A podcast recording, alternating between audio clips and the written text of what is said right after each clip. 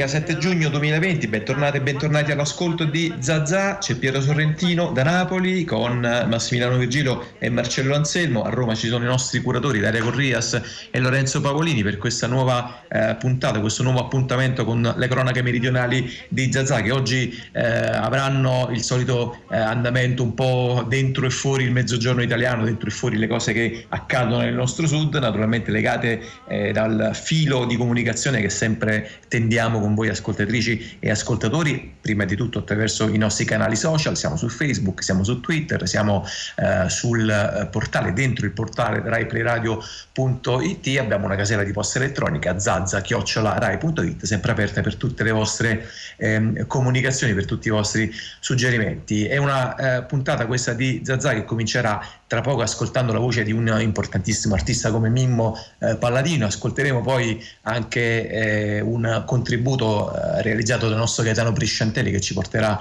a scoprire alcune cose della edizione eh, soltanto digitale appunto del Medimax ehm, di quest'anno, naturalmente come sapete tempestato come tutte le manifestazioni eh, culturali e musicali dalla pandemia in corso. Avremo come sempre i nostri appuntamenti eh, fissi, la rubrica di cinema di Goffredo Fofi, Bellezza e Bizzarria bizzarria, ce ne andremo a fare una nuova eh, tappa guidati da Guido Piovene nel suo viaggio in Italia, ce ne andremo all'Agrigento accompagnati in questa puntata dal commento dello scrittore Matteo Nucci e poi parleremo di ecologia, lo sapete un paio di giorni fa è stata la giornata mondiale dell'ambiente, la giornata mondiale dedicata alla salvaguardia della terra e eh, vi proporremo eh, la conoscenza di un intanto un nuovo mh, progetto, un nuovo collettivo eh, che si raccoglie intorno a un manifesto che è per il movimento come sempre naturalmente declinato dal nostro punto di vista re- eh, relativo e legato al mezzogiorno italiano. Parlavamo delle cose che stanno accadendo in queste settimane, in questi mesi nel mondo, sapete anche che cosa sta accadendo mh, in queste drammatiche giornate negli Stati Uniti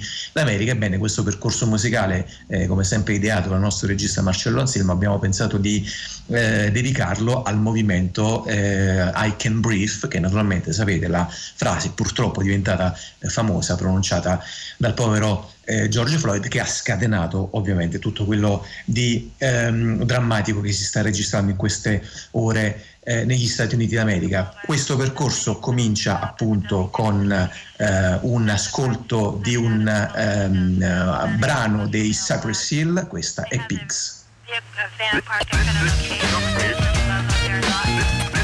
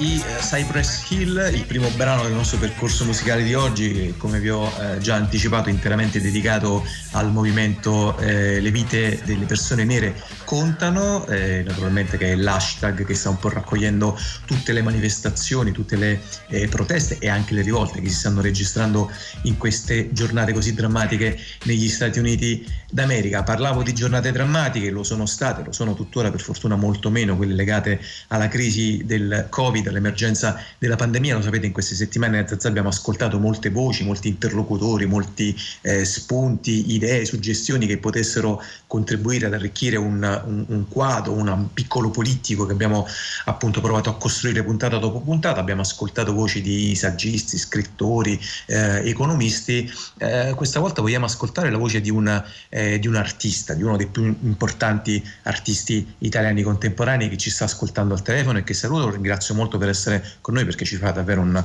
un piccolo grande onore. Mimo Paladino, buon pomeriggio, grazie. Grazie a voi. Grazie a voi.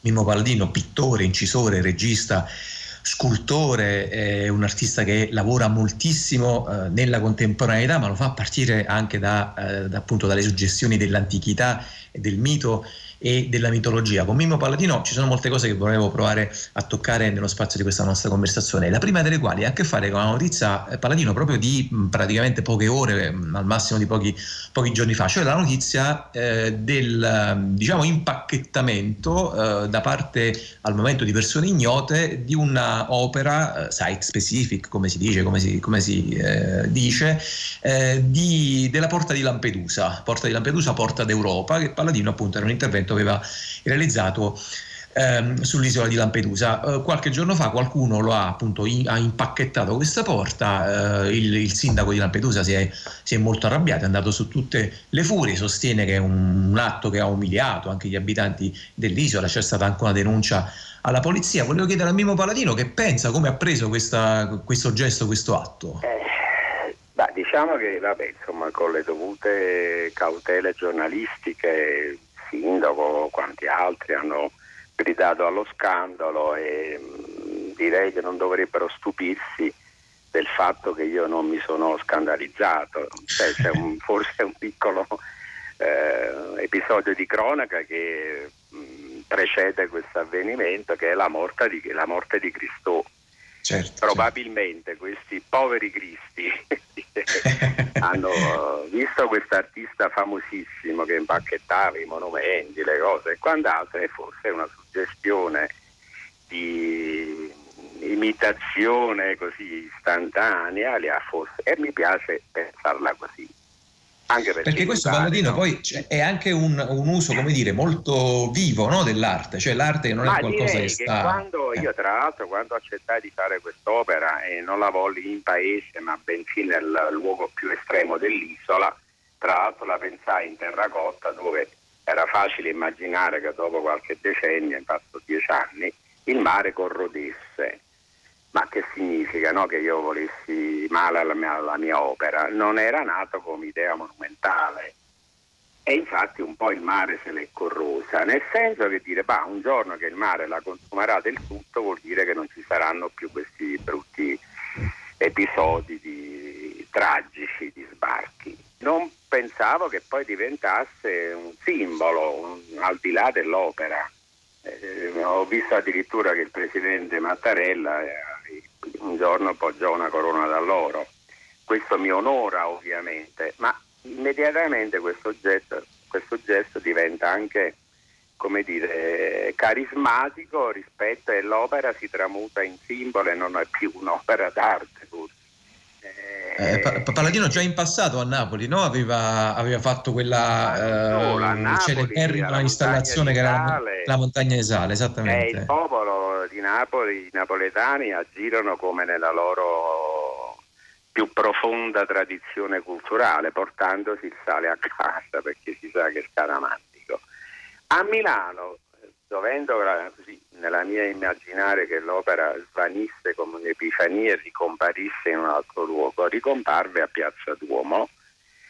E anche lì un episodio così, di circostanze così un po' fortuite, i milanisti, tifosi della squadra del Milan, la saltarono, ma non per vandalizzare, felici della vittoria, non so di quale coppa, facendo un po' di danni che furono prontamente riparati dalla squadra del Milan. Voglio dire, se un'opera io credo che l'opera d'arte Piazza Plebiscito nella sua sequenza di installazioni, un po' la ha fatto scuola, non si deve imporre alla città come qualcosa di monumentale, di perenne, ma deve essere un'apparizione, poi svanisce.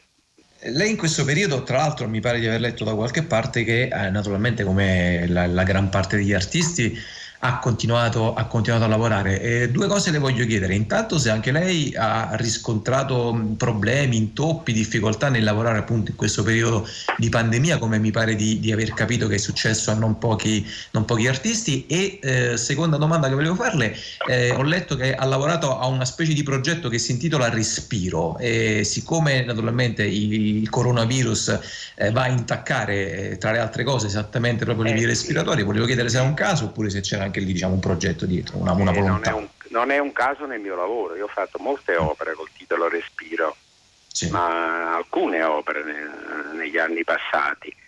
Questo lavoro eh, no, non ha progettualità, ero seduto al mio tavolino di Roma dove non ho un grande studio e chiaramente, ma l'artista è abituato a stare un po' recluso comunque, quindi diciamo non, non subendo questa idea della, di essere recluso, ma assolutamente perché diciamo che c'è un fondamento di libertà, altrimenti non faremo gli artisti. Ma il fatto di stare in uno spazio più piccolo dove non potevo fare delle sculture o quant'altro, il disegno era l'idea più e la pratica più confacente a quel momento. E si sono accumulati questi 120 fogli come un respiro, cioè in realtà proprio come se fosse un andamento anche musicale senza avere una linea progettuale né di pensiero compiuto. Quindi quando alla fine mi ero pure scocciato di fare tutti questi fogli disegnati ne sono venuti 100 fogli, bah, un bel lavoro, lo tengo tutto assieme e diventa un'opera.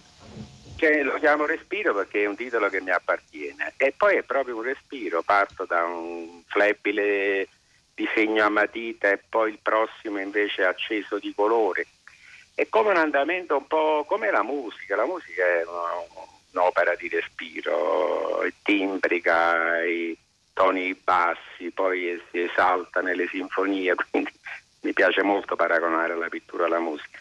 E quindi ha un po' questa idea qua. Il titolo è, è, un titolo che ho sempre usato in altre opere, quindi, e poi stranamente aveva a che fare con la tragedia in atto e che era soprattutto basata sulla, come lei diceva, sul fatto che il respiro è ciò che mancava per via di questa, di questa storia tragica. Senta Mimo Paladino, lei ci ha parlato, ci ha parlato di, di, di, di, Cristo prima, no? abbiamo fatto riferimento appunto a uno dei certo, certo. artisti contemporanei più noti, più conosciuti. Eh, dal suo punto di vista, eh, e poi la saluto Mimo Paladino, l'arte contemporanea diciamo, che stato di, eh, di salute gode, perché ormai qualcuno ha la sensazione che eh, diciamo sia stata un po' levata agli artisti, che sia diventata, vabbè, ma non, naturalmente non è, non è un discorso eh, troppo recente, eh, però nel, nel, tempo recente si sta sempre più radicalizzando, ormai è fatta di galleristi, è fatta di compratori, è fatta di critici di importanti riviste d'arte ed è come se un po' gli artisti stessero un po' perdendo il polso, o sbaglio? Bah, sa, chi lo vuole perdere lo perde facilmente. Picasso era un artista di grande eh, prestigio anche economico ai suoi tempi, ma lo era anche Michelangelo, Raffaello, ne parliamo, insomma era amatissimo dalle corti. Ma ciò non toglieva come dire, qualità al suo lavoro. Oggi probabilmente c'è un atteggiamento anche un poco più eh, avventuroso eh, sul piano della, dell'economia e allora io penso che ci siano anche collezionisti cosiddetti tali che sono anche sconosciuti, i veri collezionisti sappiamo nella storia chi sono stati, che eh, investono in arte come se comprassero, che ne so, patate o gemme, insomma. Io non, non chiaramente poi ognuno come dire, si comporta nel, nel suo stile anche di vita ci saranno e ci saranno sempre questi artisti, ma ci saranno sempre coloro che invece vedono che l'arte è una cosa molto più profonda e anche molto più intensa e anche se riservata a volte a pochi. Sì, sì, sì, no, no, ma mi pare tra l'altro che questo discorso che stava facendo Mimmo Paladino, che ringrazio molto, vada proprio perfettamente anche in linea con il lavoro che lo stesso Paladino compie da, da, da decenni e, e, che ci rende, lo posso dire, anche molto orgogliosi di, di, di, averlo, di averlo, qui in Italia. Molte grazie Mimmo Paladino per essere stato con noi qui per aver aperto questa puntata di Zazzati oggi. Eh, questo è, è il nostro osservatorio meridionale, siete su Rai Radio 3.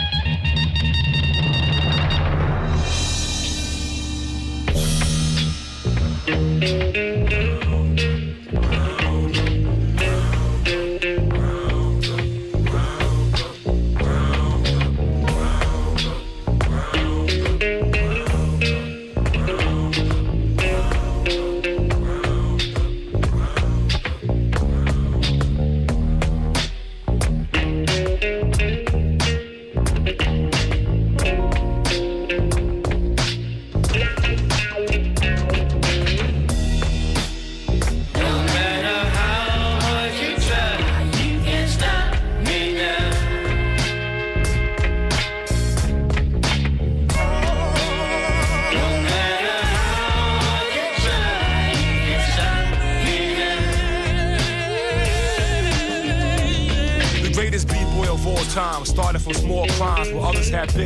I was slinging small dimes, trying to make the come up. The blow used to numb up a few G's a week.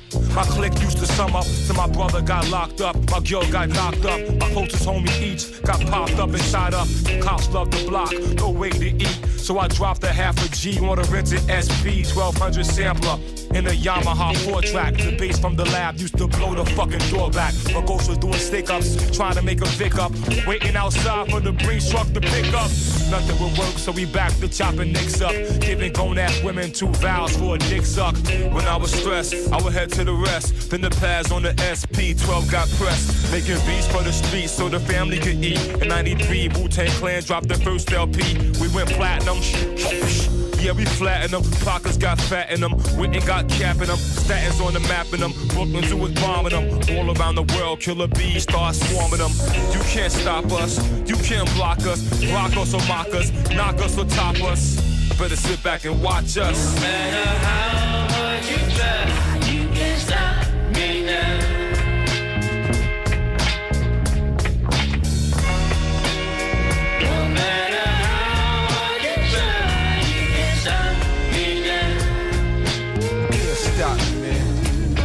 No matter how better go hard, so hard. If you gon' try and stop me now, I'll be ruckus the rhythm like the blocks be wild. Bad enough, I got the cops trying to lock me down. Can't nobody break my stride or shake my pride without a homicide case and trial. It's a long time coming, long nines busting, cradle to the grave. I'll be on my grind hustling. Sometimes when I think about it, have my mind bugging. The shit that I've been through, things that I've seen, the chicks that I ran through, places I've been. I'm a victim of the very song I sing. It's how it is in the heart of it. Most want no part of it. Some will soothe the pain through booze and narcotics. I'ma hold my head, stay true to where my heart is. Either you pay with your life or you pay dues and homage.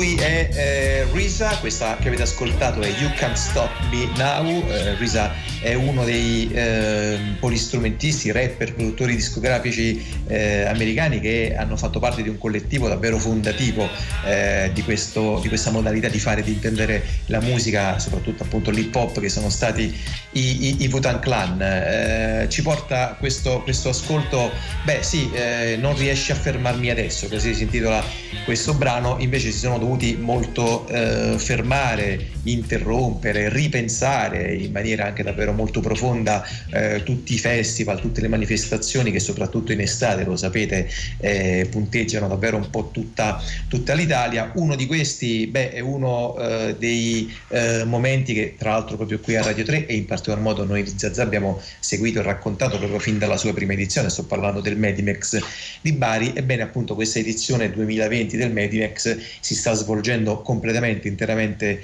eh, via web ed è dedicata ai mestieri della musica ehm, organizzata tra l'altro come sempre nell'ambito del progetto di, di Puglia Sound, eh, lezioni a distanza che sono firmate da tecnici, da artisti, da esperti del settore, tra i più apprezzati eh, di questi c'è un ingegnere del suono che adesso vi facciamo ascoltare in una eh, intervista firmata dal nostro Gaetano Prisciantebbi. Zazà farà la conoscenza adesso con Mark Urselli che è collegato con noi da Londra. Intanto buongiorno Mark Urselli. Buongiorno si trova a Londra, è un newyorkese d'adozione, nato in Svizzera, però eh, non so se Marco Urselli si vuole definire italiano, italo-americano, però c'è Taranto nella sua storia. Diciamo cittadino del mondo, eh sì, c'è anche Taranto come una delle varie destinazioni del mio percorso. E noi l'abbiamo chiamata perché tornerà a Taranto, questa volta virtualmente, ma in passato è tornato a Taranto anche per partecipare a questa rassegna che si chiama Medimex. Come è avvenuto il contatto con Medimex e che cosa significa per lei eh, tornare a questa rassegna che è eh, un incontro sui temi della musica e sui lavori della musica? Certo, eh, il Medimex uh, l'ho imparato a conoscere tramite Franzi Baroni, che è un DJ, eh, organizzatore di concerti in passato di Taranto, con cui lavoravo negli anni 90 in un locale di musica dove lui faceva il direttore artistico, io facevo i suoni, il fonico diciamo.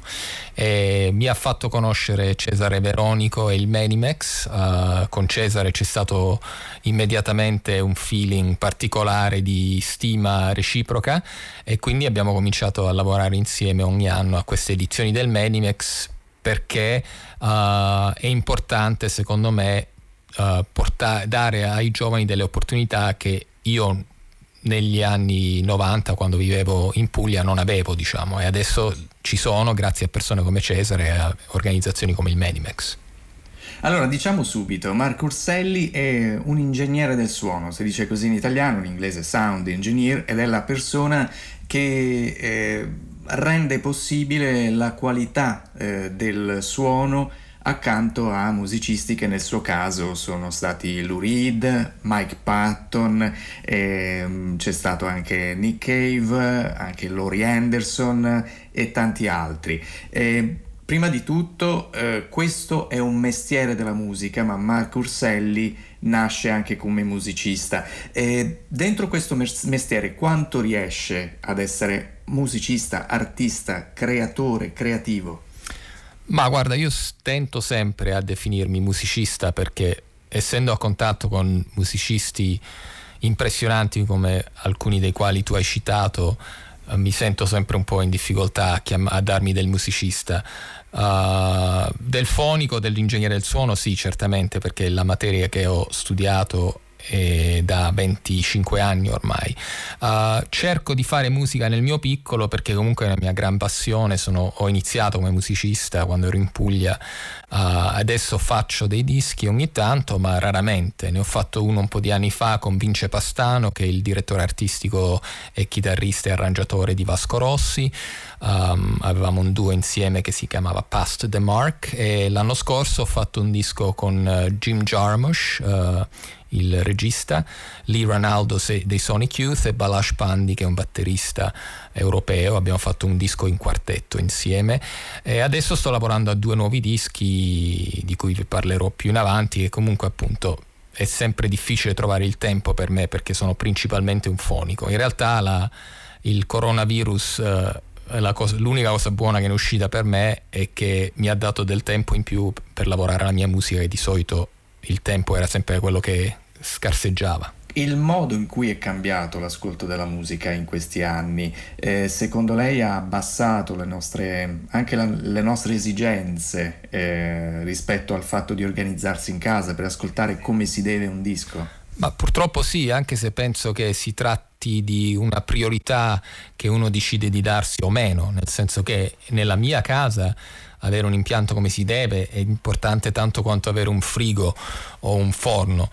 E quindi io lo spazio lo creo, poi se uno decide che per lui uh, non è una priorità avere un impianto come si deve, può adattarsi. Indubbiamente negli anni passati purtroppo c'è stato un degrado di qualità nella musica ascoltata, che è una cosa che io combatto sempre e, e cerco, mm, come, cerco di, come si dice, di rendermi responsabile del dare al mondo la maggior qualità di audio che posso in quanto ingegnere del suono. Fra i nomi che abbiamo citato c'è quello di Lurid che è scomparso purtroppo da qualche anno, ci manca molto e lui era famoso perché riusciva anche a non dare le interviste o a rendere le interviste dei momenti in cui si divertiva ai danni dei giornalisti, però c'era un modo per invece attirare la sua attenzione, che era quello di parlare degli strumenti, di parlare delle chitarre, per esempio. Eh, lei lo ha conosciuto, che tipo di atteggiamento aveva rispetto alla, agli aspetti tecnici, agli strumenti, rispetto alla qualità della registrazione? Ma certo, lui eh, e io eravamo molto amici, quindi manca molto anche a me. Uh, tra l'altro un mese fa è anche morto di coronavirus il produttore di Lurid, Al Wilner, con cui ho lavorato tramite lui anche dopo per dieci anni. Lui era un grande fan dell'audio, degli strumenti, della tecnologia in generale. Era una persona che anche nei suoi uh, 60 anni e più, 70, continuava a comprare che per dirti l'ultimo iPhone, uh, l'ultimo registratore digitale, uh, gli ultimi microfoni, era sempre interessato a tutto e quando, come giustamente tu hai notato, quando qualcuno parlava con lui di strumenti, gli si aprivano gli occhi e, e parlava tranquillamente. Chi è stato il più pignolo tra i grandi artisti che ha conosciuto? Ma penso che Lurid sicuramente sia uno dei più pignoli con cui abbia lavorato, anche se lo dico in maniera del tutto uh, con rispetto e amore. Uh, per farti un esempio, quando ho lavorato in studio con Lurid, una volta abbiamo mixato, ho missato un suo pezzo, uh, ho fatto tutto il missaggio da solo prima che lui arrivasse come da sua richiesta, quando è arrivato uh, mi ha complimentato per il mix, ha detto che gli piaceva ma che voleva provare un paio di cose. E da lì in poi per le successive quattro ore abbiamo provato una serie di, di soluzioni soniche varie Um, abbiamo provato strumenti, uh, pedali, uh, effetti, veramente di tutto di più. Dopo quattro ore di smanettamenti lui mi ha detto scusa fammi riascoltare il tuo mix di quattro ore fa, io ho riaperto il file uh, che avevo creato prima che lui arrivasse, lui ha detto guarda è perfetto, non c'è nulla da cambiare. E io lì poi gli ho chiesto ma senti ma come mai abbiamo appena passato quattro ore a smanettare? Uh, quando alla fine ti piaceva quello che hai sentito all'inizio. E lui giustamente mi ha detto guarda ogni tanto bisogna provare tutto per assicurarsi di essere già sulla strada giusta. E quella per me è stata anche una lezione di vita in questo senso.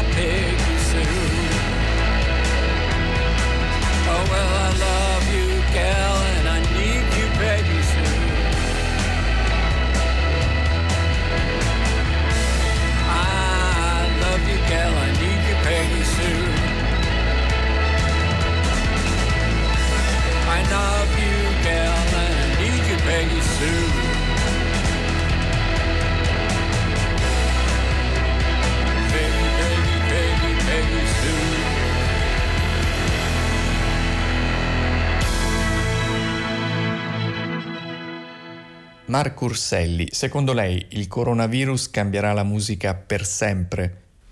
Io spero di no, nel senso che ho un, ho un po' un timore velato che ci si possa dimenticare di ciò che una volta era e ci si possa abituare a una nuova situazione in cui si fanno meno concerti o c'è meno interazione personale fra la gente, uh, un po' come è successo con gli MP3 quando sono arrivati gli MP3 la gente si è dimenticata dei CD e si è dimenticata dei vinili e purtroppo non si è mai tornati anche se ultimamente il vinile sta tornando quindi spero che quello che si sta facendo al momento che ovviamente data la situazione è necessario e giusto, non diventi la norma. Cioè spero che questi concertini fatti da casa con l'iPhone uh, siano una, una, cosa che va bene adesso, ma che la gente torni a, ad andare a ai concerti, torni ad andare a interagire con la gente perché l'interazione umana, i concerti dal vivo sono una cosa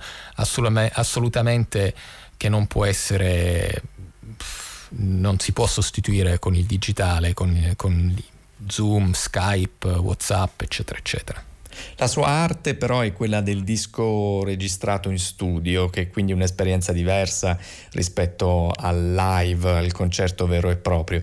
Mi chiedo, ci si perde molto quando si preferisce di gran lunga questo prodotto, che è un altro tipo di esperienza ed è un altro tipo di testo? Ma sono due cose diverse ma collegate, nel senso che se la gente, se gli artisti non fanno dischi, smetteranno di fare i concerti per presentare i dischi e se non fanno concerti smetteranno di fare i dischi. Quindi sono molto collegate. In realtà io sono, uh, mi trovo perfettamente a mio agio in entrambe le situazioni, nel senso che faccio dischi in studio ma faccio anche il fonico live. Per sette anni ho fatto uh, i concerti, tu, il, i suoni per tutti i concerti di Lou Reed, siamo stati tantissime volte in Italia, uh, vado in giro, My, in giro, in tour con Mike Patton, con John Zorn, con tanti artisti per i quali faccio il fonico sia in studio che live. E, ehm, e sono io stesso un grandissimo amante del live, nel senso che a New York e a Londra io vado a due concerti a sera, minimo. Quindi io in, in una settimana mi faccio minimo sette concerti, un concerto a sera, spesso me ne faccio due, quindi mi faccio 14 concerti in una settimana. E, e lo, da, da, spettatore, non lavorandoci, e lo faccio perché amo i concerti, amo la musica. Per quello dico che spero veramente che si torni ad andare ai concerti. E allora tornando all'appuntamento con il Medimex che per fatti che conosciamo, per motivi che conosciamo, quest'anno si svolge solamente in rete. Lei, Marco Urselli, nel tempo, che ruolo si è assegnato in questo appuntamento che è un programma di incontri dedicato ai mestieri della musica? Ma all'interno del Medimex io mi occupo del Musicarium Advanced, che sono i corsi uh, più avanzati di ingegneria del suono, uh, registrazione e missaggio, eh, che sono uno dei vari corsi che il Medimex propone, ci sono anche altri corsi musicali, diciamo. Um, e ormai lo faccio da credo tre anni e, e spero, pensiamo, stiamo per, parlando con Cesare di, del, del, come poterlo sviluppare in futuro e quindi spero che negli anni successivi il mio ruolo nel Medimex possa portare ancora più opportunità agli studenti che vogliono partecipare. Cosa la emoziona di più di questi incontri con i ragazzi? A volte è un privilegio poter parlare, eh, potersi confrontare con eh, i più giovani, sapere come ascoltano la musica, cosa pensano di farne. Assolutamente, è un grande privilegio soprattutto um, poter aiutare, uh, come dicevo all'inizio dell'intervista, quando io vivevo in Puglia negli anni 90 queste opportunità, opportunità assolutamente non esistevano ed è uno dei motivi per cui me ne sono andato perché proprio mancava tutto in Puglia. Le cose stanno un po' migliorando grazie a organizzazioni come il Menimex e quindi il privilegio sta nel poter contribuire alla società di artisti e di creativi che vive in Puglia ma anche nel resto dell'Italia perché arrivano da tutta Italia e anche Europa per il Medimex. Adesso Marco Urselli abbiamo gli occhi aperti, carta e penna a portata di mano, ci dica se ci sono dei dischi in uscita che non dobbiamo assolutamente perdere. Con piacere, ve ne dico uno in primis e su tutti, che è il disco di tributo ai T-Rex uh, si chiama Angel Headed Hipster, The Music of Mark Bolan. Mark Bolan chiaramente era il, il compositore, cantante, chitarrista dei T-Rex. Il disco esce il, um, i primi di settembre, mi pare il 4 settembre sulla BMG uh, ed è un disco che io ho registrato e missato. Uh, ci sono quasi quattro anni di duro lavoro uh, alle spalle e finalmente vediamo questo disco uscire. È già uscito il primo singolo che è Cosmic Dancer interpretata da Nick Cave. Uh, tra l'altro se guardate su YouTube nel video vedete anche me registrare la, e lavorare in studio con uh, Nick Cave e con il produttore Hal Wilner di cui vi parlavo prima. Uh, quattro giorni fa è uscito il secondo disco, di, scusa, il secondo singolo con Devendra Benhart e Rodrigo Amarante alla chitarra. Non so quali sono i successivi singoli perché la BMG decide cosa far uscire e quando, ma vi posso dire che sul disco c'è Uh, ci sono gruppi come i Foo Fighters, c'è il primo in assoluto duetto fra Elton John e gli U2 o U2, uh, ci sono artisti veramente magnifici uh, e ce ne sono 27, la lista è già stata annunciata, potete guardare su internet. E allora grazie a Marco Urselli, ci sarebbe da restare ore ad ascoltare aneddoti sui suoi incontri con i grandi artisti negli studi di registrazione e anche fuori. Abbiamo solo cominciato, intanto l'appuntamento quest'anno online è al Medimex. Grazie per essere stato con noi a Zazà. Grazie a voi, buona serata. I was dancing when I was 12 I was dancing when I was 12. I was dancing when I was out. I was dancing when I was out. Dance myself right out the womb. I dance myself right out the womb. Is it strange to dance so soon? I dance myself right out the womb. I was dancing when I was eight. I was dancing when I was eight. Is it strange to dance so late? Is it strange to dance so late?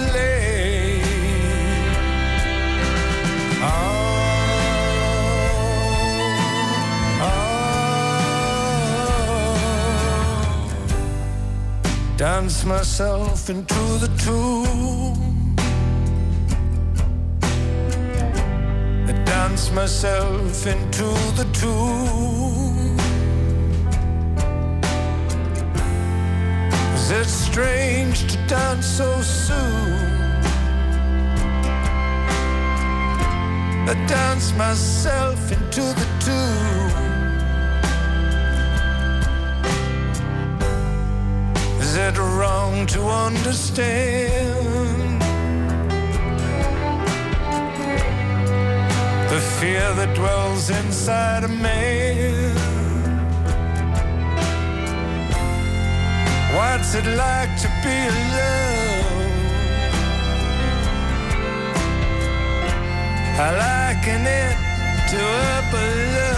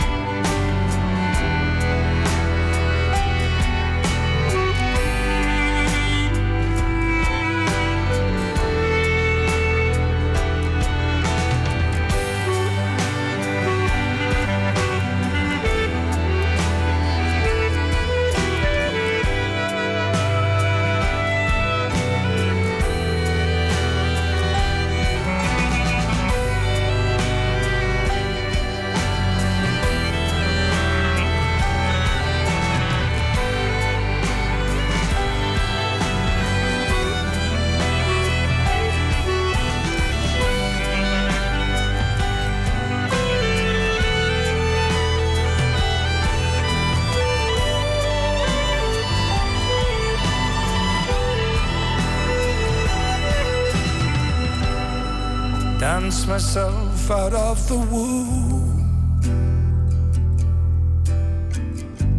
I dance myself out of the womb. Is it strange to dance so soon? Dance myself into the tune.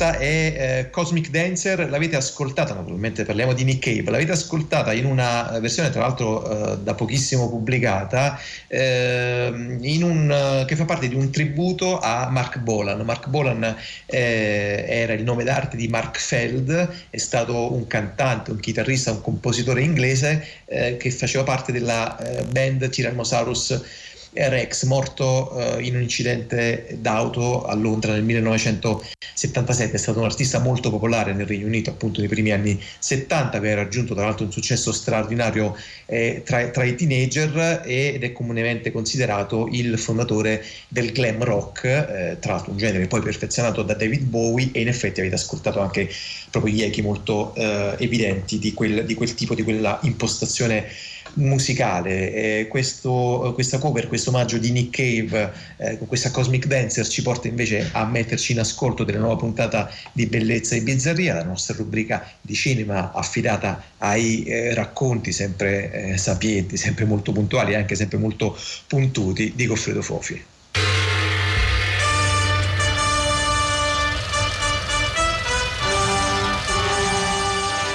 La cena delle beffe di Alessandro Blasetti. Questa è il malistigna! Giannetto! L'hai ferito? Portatelo di là. E voi, messeri, vi prego, aspettate.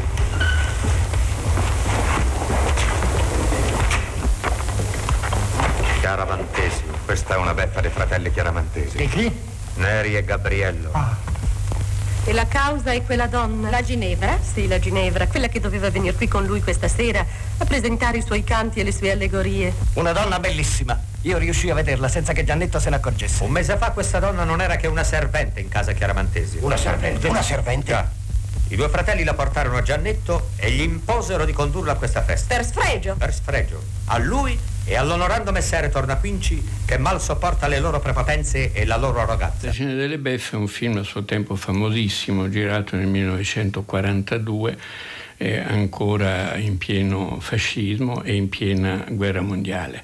E fu un film spettacolare, un film costoso, in costume, costumi rinascimentali ambientato nella Firenze di Lorenzo il Magnifico e tratto da un lavoro teatrale famosissimo e oggi godibile solo per la sua assurdità o per il suo estremismo eh, che era stato scritto mh, nei primi anni del Novecento da Sam Benelli, un teatrante, scrittore di successo toscano, morto nel 1949, il quale era semplicemente un imitatore di Gabriele D'Annunzio. Era un d'annunziano minore. La scena delle beffe è il suo unico testo famoso, anche perché è stato ripreso tante volte a suo tempo.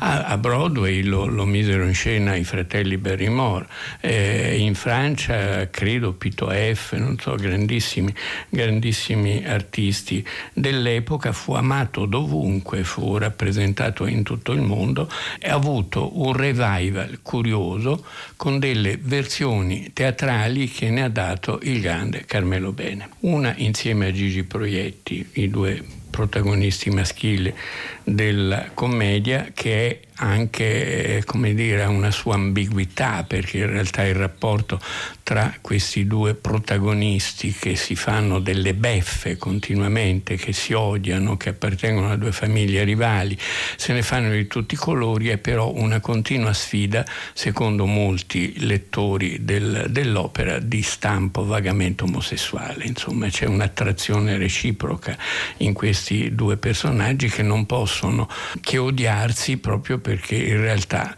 si attraggono eh, a vicenda fortemente e la cultura dell'epoca, la morale dell'epoca non permette tutto questo. Benelli era, ripeto, uno scrittore minore, ma per aver attirato un personaggio geniale come Carmelo Bene, ovviamente c'era qualcosa, c'era il teatro, c'erano grandi passioni, eh, una enorme eh, eloquenza e anche una capacità di costruzione drammaturgica molto notevole che si sente anche nel film che Alessandro Blasetti nel 1942 trasse da questa opera famosissima.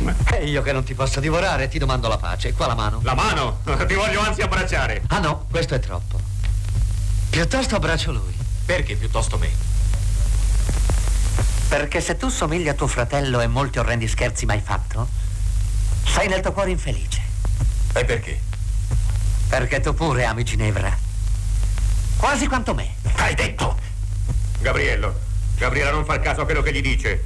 Tu sai che è mezzo tonto. Ho detto che tu l'ami. Ma che ti importa di lui? Ma che non osa perché teme te. Io domando, io domando se bussa egli non meriti quante ne può portare una giumenta. Taglioffo. Mappeo. Cosa racconta la scena delle bestie? Racconta nella Firenze di Lorenzo il Magnifico di due giovani uomini che appartengono a famiglie rivali, Neri Chiaramontesi, interpretato da Amedeo Nazzari nel film, e Giannetto Malaspini, interpretato da Osvaldo Valenti. Nel film compaiono molte attrici peraltro tra le più belle dell'epoca, Valentina Cortese giovanissima, Clara Calamai che poi esploderà l'anno dopo in Ossessione dei Visconti, Luisa Ferida che diventò amante di Osvaldo Valenti, ragazza bellissima e, e che eh, insieme a Valenti fu poi accusata di aver torturato i partigiani a Milano, a Villa Triste, nel posto dove dove i nazisti li torturavano e fu fucilata insieme al suo amante eh, Osvaldo Valenti subito dopo la guerra. Su questa storia si sono fatti film, si sono fatte canzoni, si sono fatti fumetti, c'è di tutto perché è stata una di quelle storie, essendo entrambi molto noti al pubblico italiano grazie al cinema, una di quelle storie che colpì l'immaginazione popolare almeno quanto il rapporto tra Benito Mussolini e Claretta Petacci, altri due amanti, eh, come dire, tragici, finiti, ammazzati dai partigiani durante la Resistenza. Neri Chiaramontesi e Giannetto Malaspini eh, si dividono in qualche modo una stessa cortigiana, che è Clara Calamai molto bella, in questo film per la prima volta si vede un, il seno nudo di una donna. Senti, voglio farti un regalo. Sta attento, eh? Guardala! L'hai guardata bene? Che in anno! Laviamolo il gagliotto! C'era stato in eh, Cecoslovacchia eh, Estasi di Macati con Edi Lamar e fu uno o due anni prima Venezia, grande scandalo, Blasetti osò fare questa scena in un'epoca, ai tempi di Pio XII, insomma, non, non un'epoca molto tranquilla, e il seno nudo di Clara Calamai valse alla Cena delle Beffe un trionfo eccezionale di tipo economico, perché eh, quando il film uscì, il primo eh, weekend eh, cioè, incassò tanti di quei soldi, si diffuse talmente in, tutto, in tutta Italia l'idea del seno nudo, un paese estremamente represso ovviamente, che eh, fu un balzo per il film e anche per Clara Calamai. Immediatamente Doris Duranti, bellissima attrice di regime, amante del ministro della cultura popolare, del Mincul Pop Pavolini e amante allo stesso tempo di Fontana, Fontana, eh, presidente e direttore generale degli studios di Cinecittà, eh, che dopo la guerra fuggì in Spagna e in Argentina perché poi tornò, ma l'avrebbero allora ovviamente epurata e la Duranti volle anche lei, grazie all'appoggio dei Pavolini, che si mostrasse il suo seno nudo. La battaglia dei seni fu famosa allora perché, ripeto, l'Italia era un paese piuttosto, piuttosto represso. E la storia della cena delle beffe è abbastanza, in realtà, eh, sono le beffe che si fanno tra di loro eh, Neri Chiaramontesi e Giannetto Malaspini e che finiscono tragicamente, perché a un certo punto Neri Chiaramontesi, Amedeo Nazzari, che crede di uccidere nel letto dove giace con la, la, l'amante, con la Calamai, di uccidere il suo rivale eh, Osvaldo Valenti, in realtà nel letto c'è suo fratello il fratello di Neri, che è un altro amante scavezzacollo nella Firenze del, di Lorenzo il Magnifico. Drammone, Drammone esagitato, d'annunziano appunto, con eh, piccolo aneddoto il fatto che Nazzari, eh, l'attore principale degli anni del fascismo insieme a Fosco Giachetti, Nazzari era d'origine sarda e anche se veniva dal teatro eh, un po' d'accento gli era rimasto, per cui la sua battuta chi non beve con me peste lo colga, anzi peste lo colga, eh, diventò famosa. Nazari per tutta la vita, anche con me lo ha fatto, disse non è vero, io lo dicevo in un perfetto toscano, italiano, non è vero, rivedi il film e senti che c'è un accento e che questo accento è un accento sardo. Giannetto, la tua idea è stata giocondissima e temo che dal gran ridere che farò non mi debba scoppiare l'acciaio sul ventre. Datemi da bere! A tutti date bere! A tutti date bere! Sei bellissimo! Assai mi duole che sia lontano il mio caro fratello, ma così gran rumore leverò questa sera in Firenze che la voce delle mie gesta non raggiungerà. Dammi qua. Bevo alla barba di chi non ha debiti. Bevo alla barba di tutti i capri, gli asini e i santi soltanto in agonia. E chi non beve con me, peste lo colga. Bevo! Chi era Blasetti? Blasetti veniva dal documentario, era un buon documentarista eh, agli inizi del sonoro legato direttamente al, al fascismo, eh, senza, senza vergogna e aveva un'idea dell'Italia eh, che era quella di una eh, Italia che doveva crescere, che doveva diventare un paese ricco e sviluppato e potente nel mondo, aveva un, un grande talento. Il più bel film sulla storia del risorgimento è 1860, girato da lui nel 1934, un film corale scritto insieme a Emilio Cecchi, che non era uno sciocco, è la storia dei mille in fondo e resta un film eh, straordinario per capire, per raccontare anche il risorgimento italiano, un film che eh, in un paese serio dovrebbe essere mostrato nelle scuole medie, insomma, nel senso che, che spiega bene la storia, spiega spiega bene le contraddizioni e la mh, vitalità di quegli anni. Fece anche un film Vecchia Guardia eh, nel 1935 sulle origini del fascismo, un film che venne detestato da Mussolini, il quale disse mai più fate film di questo tipo, perché questi film ricordano al paese che ci fu un tempo in cui non c'era solo il fascismo, c'erano anche i suoi rivali, comunisti e socialisti, e c'era di fatto una guerra civile che è stata vinta dal fascismo fascismo. È bene non rinvangare queste storie che possono dare idee a una nuova generazione, come in fondo è successo, ma le idee gliele ha date la storia e non, e non il cinema. Poi fece dei film molto eroici, avventurosi, ben fatti, eh, Ettore Fieramosca, Un'avventura di Salvatore Rosa, La corona di ferro, che sono i suoi tre più costosi. In America questo tipo di film li faceva Cecil DeMille e in Italia il povero Blasetti per ironizzare sul fatto che non aveva tutti quei mezzi, non era così importante come De Mille, lo chiamavano Cecil De Cento. Blasetti si riciclò immediatamente dopo la guerra girando subito un film, Un giorno nella vita, che parlava dei partigiani, della resistenza, ma che parlava anche di una strage compiuta dai nazisti in un convento di donne anche qui molti personaggi femminili, anche qui grandi attori e grandi attrici, un film molto ben costruito, ovviamente non è uno dei grandi film sulla resistenza perché è, è, è un grande film in costume, ben fatto, storico e già, eh, come dire, in modo molto più esplicito di quanto non fosse in Roma città aperta, propone di fatto un incontro tra democristiani e comunisti, diciamo tra cattolici e, e socialisti e comunisti, eh, che è quello poi alla base del CLN, del Comitato di Liberazione Nazionale che portò alla liberazione dell'Italia. Un film abile, intelligente, forse furbo, però in qualche modo Blasetti credeva in quello che faceva e per questo i suoi film hanno una loro vitalità sempre. Oi, di dove sei scappato fuori tu? Se la corona vuol passare di qui, una ragione ci sarà.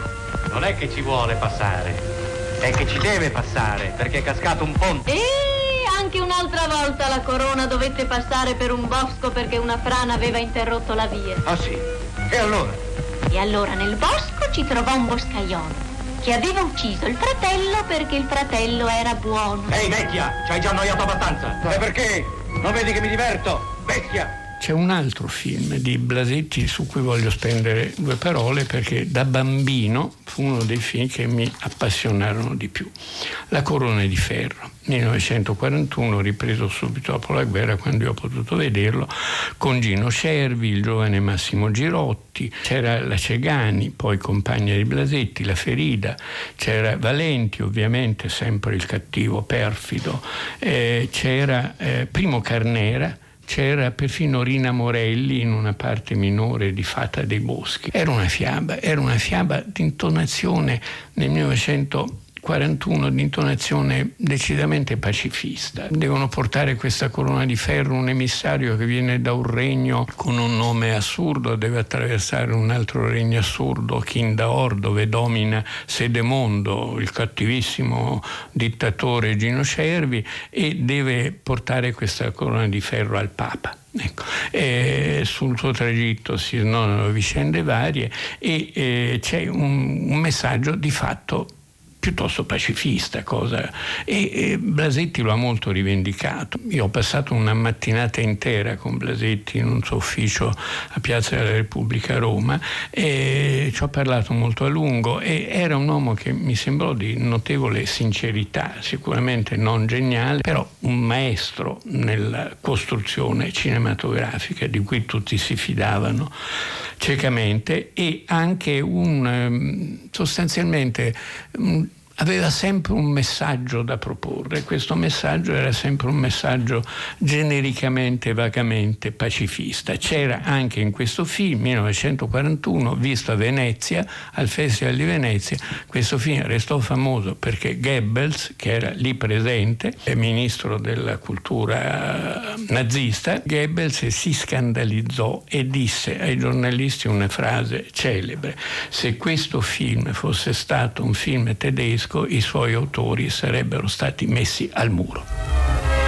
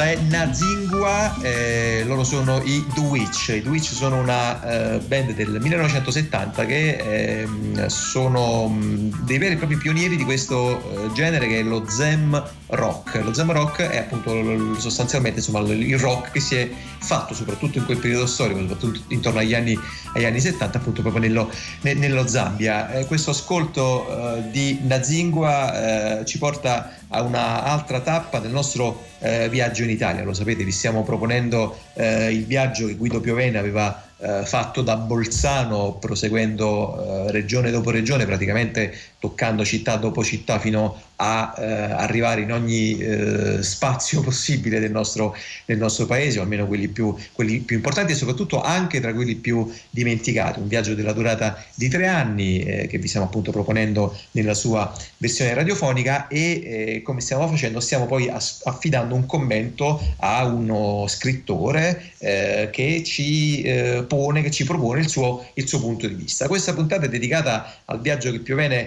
ha fatto ad Agrigento. Ebbene, abbiamo pensato di eh, coinvolgere Matteo Nucci, Matteo Nucci che è uno scrittore, che è un saggista, che è di Roma, quindi in effetti con Agrigento non avrebbe eh, non niente a che fare, però abbiamo pensato di sentire la sua voce perché eh, siccome Agrigento naturalmente fa parte di quelle eh, città della Magna Grecia raccontate da Piovene, ebbene appunto essendo Matteo Nucci uno eh, scrittore, anche uno studioso, un saggista che si occupa esattamente del mito eh, e di quelle eh, realtà della, dell'antichità classica, cioè, ci sembrava interessante sentire il suo punto di vista. A questo proposito voglio ricordarvi eh, il nuovo libro di Matteo Nucci che da pochissimo è stato pubblicato e che trovate in libreria, l'ho pubblicato nella nuova collana eh, di Einaudi eh, che è dedicata alle dicotomie e ai dualismi. Il libro si intitola Achille e Odisseo, attenzione Odisseo, la ferocia e l'inganno, appunto pubblicato da Einaudi, questo è eh, Guido Piovene e dopo ascolterete Matteo Nucci. Agrigento, posta in altura attraversata da una via ripida e tortuosa, così ripida che nell'ultimo tratto il cavallo della carrozzella deve essere sostenuto a mano, culmina con l'arcivescovado e il Duomo. Il Duomo possiede un famoso sarcofago con le storie di Fedra, lavoro di scultura romana su modello greco, e una sontuosa raccolta di paludamenti ecclesiastici, forse la maggiore d'Italia, senza eguali nella stessa Roma. In sagrestia si spalancano armadi da mille e una notte, con stoffe ricamate d'oro, d'argento e di coralli. Agrigento è la patria di Pirandello, che nacque sulla strada di Porto Empedocle in una contrada chiamata Caos. Ritratti viventi di Pirandello si incontrano per la strada, per esempio un trattore detto Giugiù, che ha gli stessi occhi, ma anziché commediografo e narratore, è abilissimo cuoco. Da questi aspetti minori e curiosi, come sempre in Sicilia, si passa al sublime senza tappe intermedie. L'Agrigento di oggi è posta su un acrocoro che domina la Valle dei Templi, parallela al mare. Unita alla città si leva la rupe Atenea, con avanzi di quello che fu probabilmente il Tempio di Atena. L'espansione edilizia moderna è stata contenuta fino ad oggi nei giusti limiti su questa altura che, simile a un paravento, è sfondo di un paesaggio sacro. La Valle dei Templi si stende ai piedi della città d'oggi. Oltre la valle, dopo un altro salto di tufo e un breve tratto di pianura, si arriva al mare. Pindaro invocò Agrigento, la città di Persefone, come amica del fasto. E non era qualifica generica, ma assai pertinente alla Sicilia greca, a Agrigento in modo speciale, che fu appunto fastosa.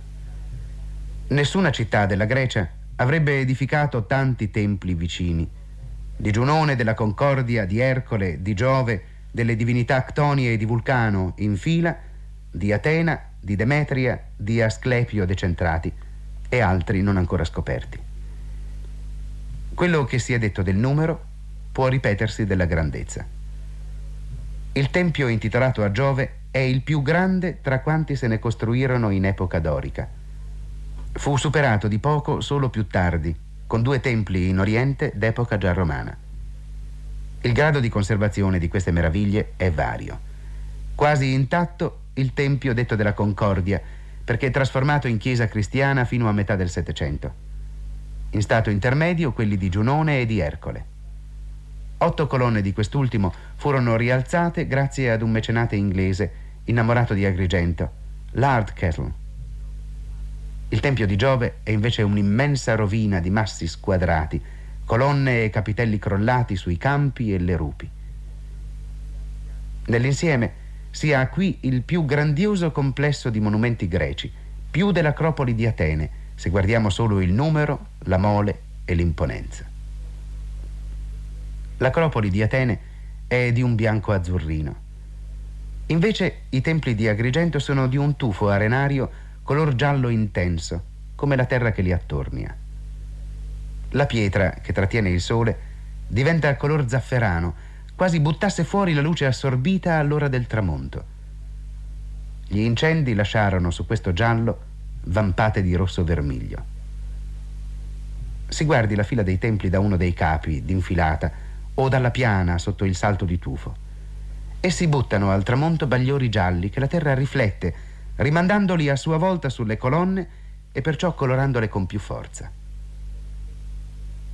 I templi sono splendidi nell'aridità dell'estate e lo sono in modo diverso alla fine dei temporali nelle stagioni di passaggio, illuminati da tramonti nuvolosi, drammatici, quando tra le colonne gialle le pozze dell'acqua riflettono il rosso sanguigno del cielo. La valle dei templi è anche la valle dei mandorli e da febbraio le rovine sono come sommerse da una nevicata di fiori bianchi. Vi durano olivi ultramillenari, piantati forse dagli arabi e forse prima. Sono, di quanti ne conosco, gli olivi più decrepiti, contorti e cavernosi. Tra i massi del Tempio di Giove sorge solitario un carrubo, la più ospitale tra le piante. Sotto il suo ombrello, spiovente dall'ombra scura, usava soffermarsi Goethe, interrompendo con il pasto e il sonno le sue lunghe contemplazioni. La sfilata dei templi è la frangia meridionale dell'antica città. Il resto è in gran parte sepolto. I maggiori edifici privati e pubblici non si conoscono ancora, né il teatro né l'agorà che divenne il foro con Roma. L'erogazione di 250 milioni compiuti dalla Cassa del Mezzogiorno apre un nuovo capitolo per gli scavi. La mole dei lavori che si preparano è imponente. Nel mezzo delle rovine del Tempio di Giove, simile a rupe tra le rupi, giace una statua di gigante composta di blocchi di pietra e ricostruita nel secolo scorso. Altre due statue simili si trovano nel museo. Questi giganti, i telamoni, facevano parte del Tempio, rientrando in un sogno di enormità e di primato architettonico proprio dei siciliani più che dei greci. Solo i nuovi scavi, però, ci potranno dire se fossero elementi decorativi addossati ai pilastri o pilastri essi stessi tagliati in forma di colossi. Intanto si lavora tra la Valle dei Templi e l'abitato cittadino. La storia di Agrigento si illumina di nuova luce. Caduta è la vecchia opinione che la città, raggiunta un'incredibile opulenza nel V secolo dopo la vittoria di Mera sopra i cartaginesi, sia decaduta senza più tornare all'antico splendore quando i cartaginesi, alla fine del secolo, presero la rivincita saccheggiandola e incendiandola. La città non decadde nella misura fino ad oggi creduta, ma continuò rifiorendo a splendere sotto Roma repubblicana ed in età ellenistica. Tale splendore si protrasse sotto l'impero e fino al IV e V secolo d.C. non si estinse. È la storia narrata da strati sovrapposti di abitazioni, molte delle quali ricchissime, che il sovrintendente Pietro Griffo va oggi rinvenendo e illustrando. Agrigento potrà diventare un complesso archeologico anche urbano come Pompei, con punte di bellezza senza paragone maggiori. Si va riordinando il museo, che contiene il famoso Efebo, e si è adesso arricchito con la parte migliore di una collezione privata finora chiusa nel palazzo del giudice. Intorno ai templi è stata disegnata la zona archeologica. La necessità più urgente è adesso quello di cintarla. Se Agrigento non è stata sciupata e non lo sarà nel futuro, lo si deve anche all'ostinazione e al coraggio del sovrintendente Griffo. Il carattere è necessario ad un sovrintendente d'oggi almeno quanto la dottrina. Deve anche improvvisarsi carabiniere per impedire che gli oggetti di scavo appena usciti dalla terra si involino e per tenere a freno la vitalità senza tregua degli speculatori. Deve affrontare la tragedia dei sacrosanti espropri che salvano la bellezza dei luoghi dalla distruzione e proprio per questo sono reputati un'offesa. Per l'aneddotica ricorderemo che, ad esempio, si progettò di costruire una centrale del latte fra i templi agrigentini e perfino di sfruttare con una fornace il favoloso banco di argilla nerastra che sotto il tempio di Giunone spicca contro il tufo giallo. È indispensabile impedire alla speculazione non solo di guastare la zona archeologica, ma di deturparne gli sfondi, e cioè la città che chiude la scena e i colli solitari che la cingono ai lati, giacché Agrigento è uno dei grandi luoghi che appartengono al mondo. Talvolta, qui e altrove, si incontrano straordinarie figure di custodi. Vissuti per decenni accanto a quelle antiche pietre, a contatto con i vari archeologi, finiscono per gettarsi negli studi con la foga degli autodidatti. Mentre visiti le rovine ti espongono le loro dottrine quasi sempre eretiche, una specie di controcanto a quelle stabilite dagli studiosi, intervallandole con la recitazione di una loro poesia. Agrigento ha il custode Antonino Arancio, che scrive opuscoli e diffonde eloquenza per dimostrare che i templi non furono abbattuti dai terremoti. Egli sostiene che furono demoliti come pagani per fanatismo religioso dai bizantini. E aggiunge in versi, adoperandoli come cave di pietra in omaggio alla loro ignoranza tetra. La conclusione è questa. E qui all'epoca di Galo III adoperarono questo tempio, Giove, asportando circa 60.000 metri cubi di materiale per costruire la diga del porto. E qui smantellarono, distrussero vandalicamente tutti gli angoli del tempio per far scomparire dove era l'ingresso del tempio. Ecco qual è il vero. Io ho fatto degli scavi. E qui, per esempio, al Tempio di Giove, la fondazione è integra, il centro di gravità è integro. E lì al Tempio di Ercole lei trova le colonne abbattute scalzate, perché incominciarono la distruzione della, della trabiazione, logico, tecnico, perché la trabiazione contiene blocchi rettangolari, facili per ridurli a certo. piccoli blocchetti, costruire case e muri. La colonna ha la sua forma cilindrica, eh, molta fatica e nessuna sostanza. E allora tagliata la base, il centro di gravità per l'equilibrio e giù per terra, terremoto, come tagliare gli alberi. E qui abbiamo le prove. Una parte di queste convenzioni le ha espresse in versi anche. Sì, sì. Vuole ricordarcene qualcuna? Sì. Neade e ne minosse queste terre tempi scosse. Iconoclasti furono i bizantini che distrussero i templi divini, adoperandoli come cave di pietra in omaggio alla loro ignoranza tetra, non capendo dei tempi latte che rimangono ancora oggi come Marte a mostrare la bellezza armonica dalle linee musica sinfonica, intonata quello del cielo del paesaggio, formando un gran telo specie quando del sole spendi il raggio, che dà tutto il fascino alla vita per l'arte più sentita, perché l'arte e l'amore, sentiti di vero cuore, sono l'inesprimibile tesoro della vita l'uman decoro, l'amore all'arte e l'ebbrezza di un popolo che ne mostra la grandezza.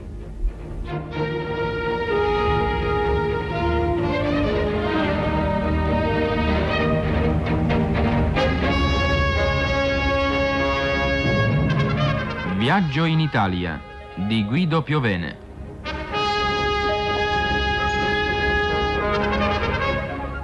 Zolfo, templi greci e bonifiche.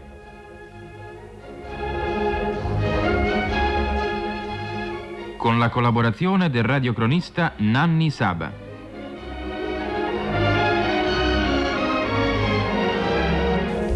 L'arrivo di Piovene a Agrigento secondo me è fulminante, no? Scende da Caltanissetta, passa dallo Zolfo alla, ai templi e soprattutto c'ha questo sguardo sempre limpido, la capacità di cogliere immediatamente le questioni importanti, no? le cose che contano, riesce a vedere la, la città antica, come era posizionata la città antica sul mare e soprattutto come eh, eh, si integra con la mm, città moderna.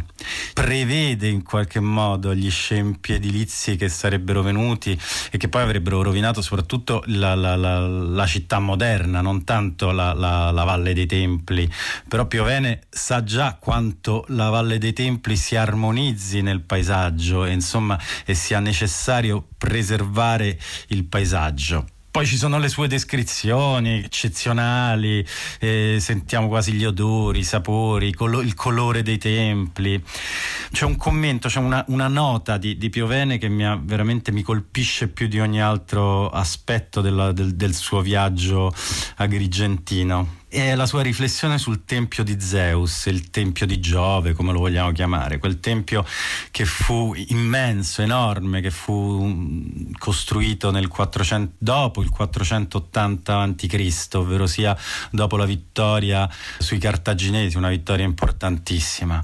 E mm, venne poi distrutto da un terremoto, dal terremoto che viene contestato da questo personaggio che trova Piovene, uno di questi geni che si trovano nei siti archeologici, nei musei del sud.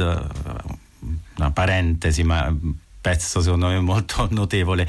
Beh, il tempio fu distrutto dal terremoto, da questo terremoto nel 1401 e non ne resta mh, praticamente nulla, non, no sì ne resta molto ma non, non, non ne resta nulla di, di, di, di visibile, veramente di, conservato in maniera limpida come per, per il Tempio della Concordia, no? imparagonabile alla bellezza del Tempio della Concordia. Eppure Piovene sembra come attratto irresistibilmente proprio dalle sue gigantesche proporzioni. No? Parla di un sogno di enormità che è più siciliano che greco. Mi ha veramente colpito perché richiama diciamo, una, una storia eh, perduta per certi versi, che è la storia della riscoperta moderna eh, dell'antica Acragas. Fino a metà Settecento, oltre alla metà del Settecento, mentre il Grand Tour sta portando eh, eruditi, antiquari, appassionati di tutta Europa in Italia alla ricerca delle origini, la Sicilia è avvolta dalle nebbie, dal mistero, no? Eh, di, di, di, Acragas si sa pochissimo, della Acragas greca si sa pochissimo.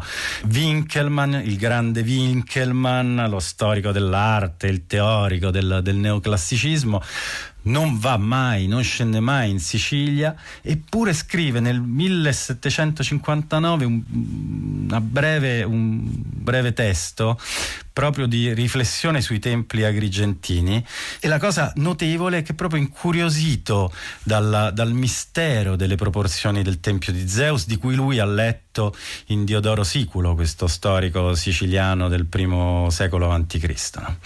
E, e, lì tutto inizia a cambiare. La storia della, della, della moderna, de, de, allora Girgenti, oggi Agrigento, inizia a cambiare, inizia la riscoperta, perché questo scritto incuriosisce i lettori e, e spinge Winkelmann a, a, a, chiedere al barone von Riedesel, che è un viaggiatore, un esploratore, un appassionato, gli chiede di, di, di andare a toccare con mano, di, di andare a, a, studiare un po' i templi di Agrigento, oltre che i resti delle antichità siciliane.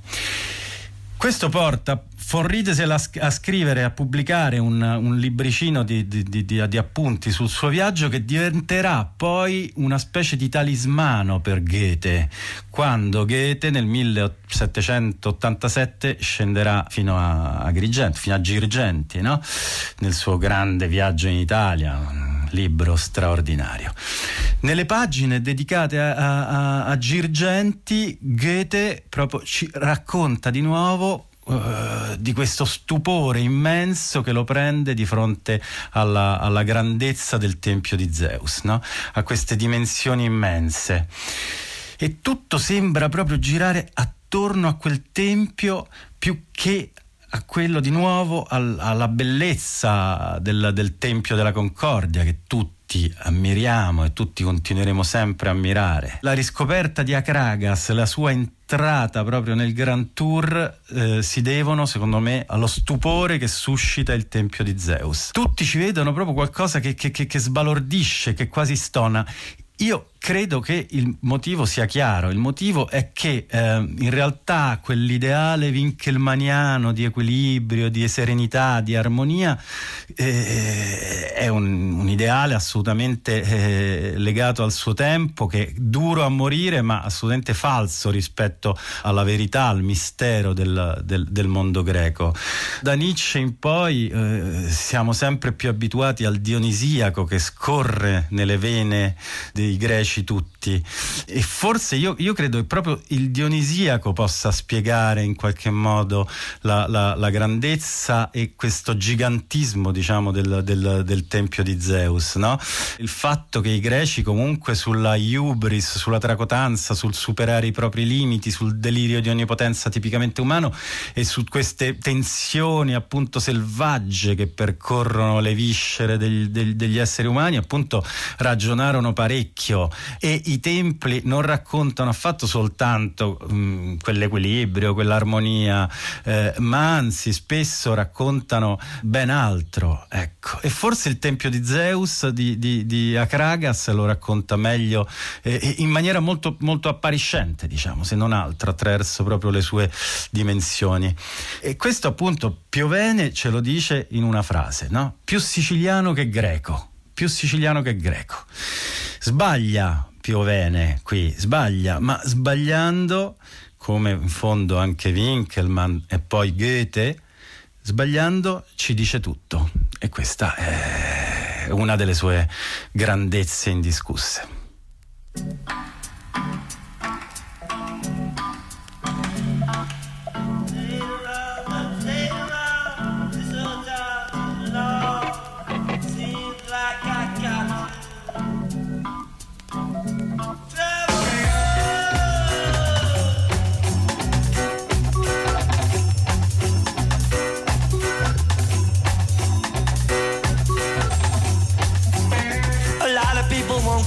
Supper tonight. A lot of people won't get no justice tonight. And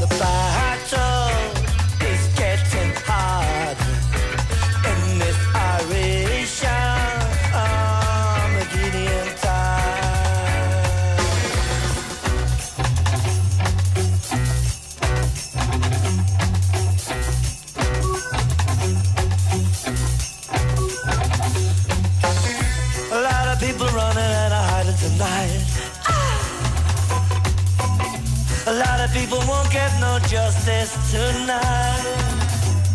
Remember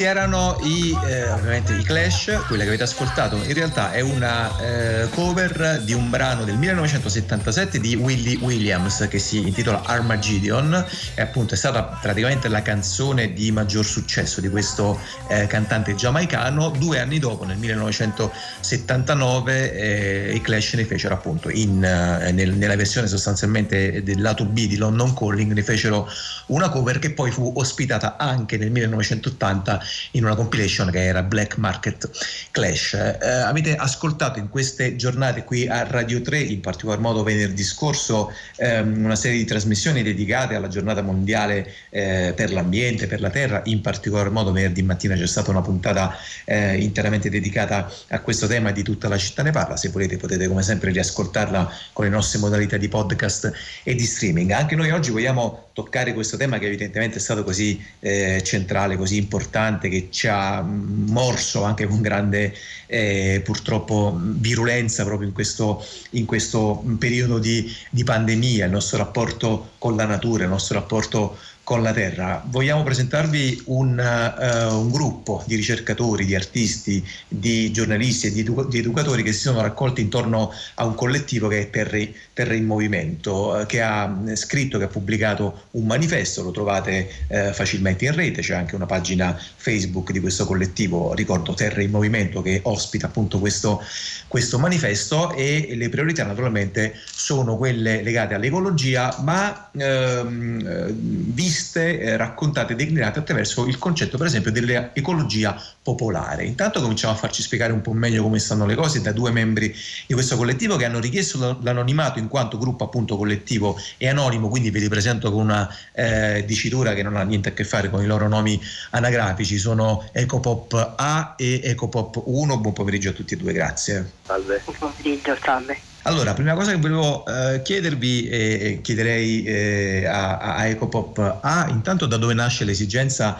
dal vostro punto di vista di lanciare eh, evidentemente diciamo declinandola attraverso un'operazione politica eh, il primato eh, dell'eco- dell'ecologia inteso come questione, eh, come questione, centrale e però anche come critica di un certo modello di sviluppo? Ecopop A il nostro collettivo, il nostro gruppo più precisamente come ci definiamo, è un gruppo, come hai detto, di eh, attivisti, ricercatori, educatori che eh, durante la pandemia, durante la crisi dovuta al Covid, ha eh, promosso, ha cercato di promuovere collettivamente una riflessione sul tema, sulle, sui motivi che hanno scatenato diciamo, questa, questa, situazione pandemica. Eh, abbiamo, siamo arrivati ovviamente come tanti alla conclusione che eh, la, la pandemia che abbiamo vissuto e che ancora in parte stiamo vivendo era ovviamente frutto di eh, determinate politiche, determinate scelte economiche e eh, abbiamo anche riflettuto su come in realtà eh, buona parte dell'informazione ha cercato di eh, distogliere l'attenzione dai punti che erano eh, cruciali per la comprensione di questo fenomeno.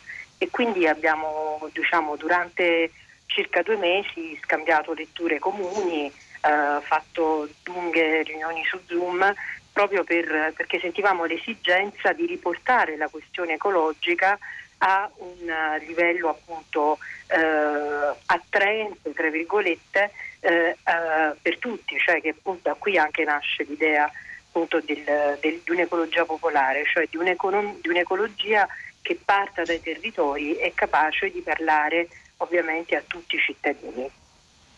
Ecco, a proposito dei territori, Ecopop 1, eh, non so se eh, siete proprio tutti, tutti meridionali, ma comunque insomma mi pare di capire che naturalmente il vostro osservatorio, anche in questo caso privilegiato, è quello del mezzogiorno italiano e in particolar modo della Campania. Esiste una specificità di questa regione, esiste una specificità del mezzogiorno rispetto alla questione ecologica e ci sono anche delle diciamo, continuità mh, storiche eh, di lotte contro la nocività ambientale che evidentemente partono appunto in questa parte d'Italia eh, almeno a far data dagli anni, dagli anni 70 se non addirittura prima. Sì, noi siamo per lo più campani, anche se la nostra rete si sta aprendo anche a adesioni sul piano nazionale. poi insomma, c'è un discorso da fare anche sulla rete più vasta, tematicamente almeno. Eh, noi partiamo da un assunto che il nostro è un paese dove la cultura ecologica non esiste, o almeno è soltanto apparente, nel senso che veniamo tutti da una tradizione nel migliore dei casi di una sinistra che è sempre stata attenta alla questione dello sviluppo in senso industriale. Basti dire che è un paese dove non esiste per esempio un partito ambientalista e dove le questioni ambientali sono dei ritocchi a dei programmi che vengono fatti ai fini di dire, mantenere un certo share, di mantenere appunto una certa percentuale di consenso. Questo è il primo aspetto su cui noi stiamo cercando di lavorare, attraverso delle azioni che stimolino la riflessione sull'ambiente sul piano popolare significa non più affidata soltanto ad esperti, non più affidata a delle elite che mediano appunto nel rapporto tra lo sviluppo economico e quello ambientale, ma che assolutamente sia un'ecologia che appartenga a tutti, è semplicemente un rivendicare il diritto alla vita, alla vita, alla salute. Quindi da questo punto di vista c'è tanto lavoro da fare nel diffondere una reale cultura ecologica che la nostra tradizione, anche a sinistra, è praticamente assente, io direi addirittura cieca, se vogliamo citare un saggio più recente di un grandissimo intellettuale scrittore che è, Amit Ghosh, che ha scritto Grande cecità, in cui ha ben spiegato le ragioni per cui nel mondo intero l'ambiente non è considerato un agente, non è considerato un valore perché accecati appunto gli uomini da quelle che sono le condizioni e le ricerche di profitto e di sviluppo che caratterizzano la nostra fase storica. Ecco, se ho capito bene, la vostra diciamo, impostazione di discorso è naturalmente legata non soltanto al tema dell'ecologia popolare, ma anche a una critica molto forte, molto radicale, diciamo sostanzialmente del modello di produzione del tardo capitalismo. Però ci sono due questioni che volevo sottoporre brevemente a Ecopop A rispetto a questo tema. Da un lato abbiamo visto che per esempio il Covid-19 si è diffuso in particolar modo in una zona del paese, il nord Italia, di, eh, diciamo, caratterizzata da altissimi tassi di inquinamento inquinamento, soprattutto appunto quello legato alla zona, alla zona padana, che ha dimostrato anche diciamo, la difficoltà, se non addirittura l'impossibilità di far coesistere una eh, diciamo, altissima intensità come dire, antropica e produttiva con un benessere sociale diffuso. Dall'altro però abbiamo visto anche che il cosiddetto confinamento, eh, con questa brutta parola inglese molto odiata dai nostri ascoltatori, questo lockdown, ha temporaneamente abbassato i livelli di inquinamento, ma che poi sostanzialmente sono tornati, nonostante l'industria si sia sostanzialmente fermata, sono tornati a crescere e in realtà non sono mai praticamente diminuiti in maniera così radicale e così sensibile. Come stanno le due cose dal vostro punto di vista? Guarda, io questo, questa osservazione che tu poni è assolutamente giusta, la, la penserei su una dimensione più allargata sulla dimensione globale. È vero che il caso della Lombardia è un caso che ci parla specialmente, eh, però è vero anche che il caso della Lombardia è un caso che parla secondo me al pianeta, cioè il fatto che in una zona diciamo di turbocapitalismo spinto eh, dove c'è diciamo, un'iperproduzione, una fortissima dire, concentrazione per esempio di, di zone altamente inquinate, eh, è stato diciamo, è da mettere in connessione per esempio non solamente con quello che è successo a Wuhan ma anche con quello che succede in, alc- è successo in alcune zone di altri paesi del, del, globo come per esempio in Brasile o negli Stati Uniti. Io credo che mh, questo, diciamo, nei nostri obiettivi, nel nostro tentativo c'è proprio quello di agire locale ma pensare, pensare globale, che è un vecchio slogan, ma che mh, mm, mi sembra assolutamente necessario. Eh, ovviamente usando come metodo, come abbiamo scritto nel nostro documento, quello della cura. Per cura intendiamo proprio eh, la dimensione planetaria, cioè le piccole azioni che eh, diciamo su una scala eh, globali appunto possono essere connesse tra di loro per poter, eh, per poter effettivamente portare quel cambiamento che ci sembra il, il virus ci abbia eh, diciamo, ancora una volta mostrato nella sua impellenza. Um, io mh, mm, mi permetto anche di dire che eh, ehm, eh, c'è tutta una corrente, corrente, di pensiero che in qualche modo riflette su questi, su questi temi eh, fuori dall'Europa dove le esperienze ecologiche sono delle esperienze appunto dal basso, penso all'America Latina, penso a pensatori come Vivero de Castro, come Aitor Krenak, ma anche per esempio al, al manifesto che è stato eh, firmato da più di 100 intellettuali africani in cui per la prima volta viene, tra cui promosso da Uri Inca, ma i cui firmatari sono Boubacar Boris Joss, Job José Luis Cabasso, Selmin Sar, Shilbembe, insomma voglio dire, eh, no, loro non l'hanno firmato, scusate, ma sono stati promotori di iniziative in questo senso e loro voglio dire ehm, che cosa mettono al centro della loro riflessione? L'idea che praticamente sui loro territori che è considerata comunque, cioè sono considerate diciamo, dalla dimensione eh, del capitalismo spinto terre di conquista, vanno invece fatte delle scelte finalmente diciamo, che partono dalle esigenze delle comunità e che il modello di sviluppo occidentale non è l'unico modello di sviluppo possibile che debba essere promosso. Sembra una banalità, ma me sembra un discorso fortemente politico. Allora, se ce la fa Ecopop 1 proprio in 40 secondi, lo so che è un tema molto impegnativo, ma gli chiedo uno sforzo di sintesi. E la vostra idea di ecologia popolare ehm, si lega evidentemente anche si contrappone anche a un certo modo di intendere l'ecologia come, eh, adesso la dico un po' brutalmente, come qualcosa per ricchi e come qualcosa di ricchi, cioè è più difficile stare attenti ai consumi, è più difficile mangiare biologico, è più difficile stare attento al ciclo della terra se sei uno degli ultimi della terra e se sei un povero. Non so se ho eh, brutalizzato troppo la vostra idea, Ecopoppuno. Sì, è importante dire che noi partiamo proprio da una critica forte alla ecologia dello sviluppo sostenibile, in cui non ci riconosciamo per niente, perché è stata una politica folla, fo, fallimentare, di cui la pandemia per esempio è la forma più evidente, che ha cercato di mediare con una tendenza che è assolutamente autodistruttiva da parte di un sistema economico che bada al profitto e trascura la salute e trascura la vita. È chiaro che il Sud da questo punto di vista, secondo il principio dell'ultimo venuto, cioè di chi può fare beneficio dei fallimenti, altrui, quindi quelli lombardi come quelli statunitensi, comunque quelli delle aree più avanzate, può essere come un teatro assolutamente dove l'ecologia popolare, cioè l'ecologia di tutti, per tutti, per la vita e per la salute, può essere assolutamente il punto di rilancio e di ripartenza di un'ecologia che oggi è assolutamente un valore politico fondamentale. Questo ce l'ha detto il Covid-19 attraverso purtroppo le tante vittime e le tante sofferenze che sono ancora in corso nelle popolazioni di mezzo mondo. Allora, molte grazie, grazie a Ecopop A e a Ecopop 1 che sono appunto due eh, esponenti eh, anonimi di questo gruppo collettivo di ricercatori, artisti, giornalisti e educatori che si sono raccolti intorno a questo manifesto, ve lo ricordo, si intitola Terra in Movimento, se volete eh, recuperare il documento intero basta andare sulla loro pagina eh, Facebook e lo trovate integralmente, queste voci che ci accompagnano verso questa conclusione del nostro pomeriggio di eh, Zazà che vi arriva come sempre eh, con i saluti di eh, Piero Sorrentino in conduzione, Marcello Anselmo, Massimiliano Virgilio, i nostri curatori Dario Corrias e Lorenzo Pavolini. Un grazie anche a Luca De Ioris che ci ha assistito oggi in consol tecnica. Restate su Radio 3 per eh, continuare il pomeriggio di questa eh, domenica con i nostri programmi. Tra poco c'è eh, Domenica in concerto e poi c'è la grande radio.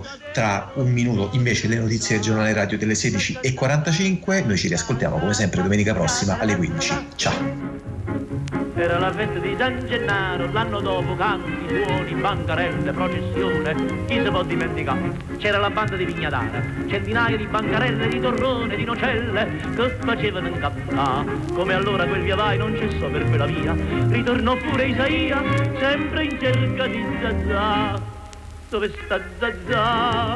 Oh madonna mia, come fa Zazà? Senza Isaia? Pare pare Zazà che l'ho perduta in me, chi ha trovato Zazà? La riportasse a me, andiamola a trovare, su facciamo presto, andiamola a incontrare, con la banda in testa, oh Zazà, oh Zazà, Zazà, tutto quanto è mi grida Zazà, Zazà, Isaia sta qua, Isaia sta qua, Isaia sta qua, Zazà, Zazà, Zazà, Zazà, maestro, maestro, suonato più piano, piano, piano, piano. Andiamo!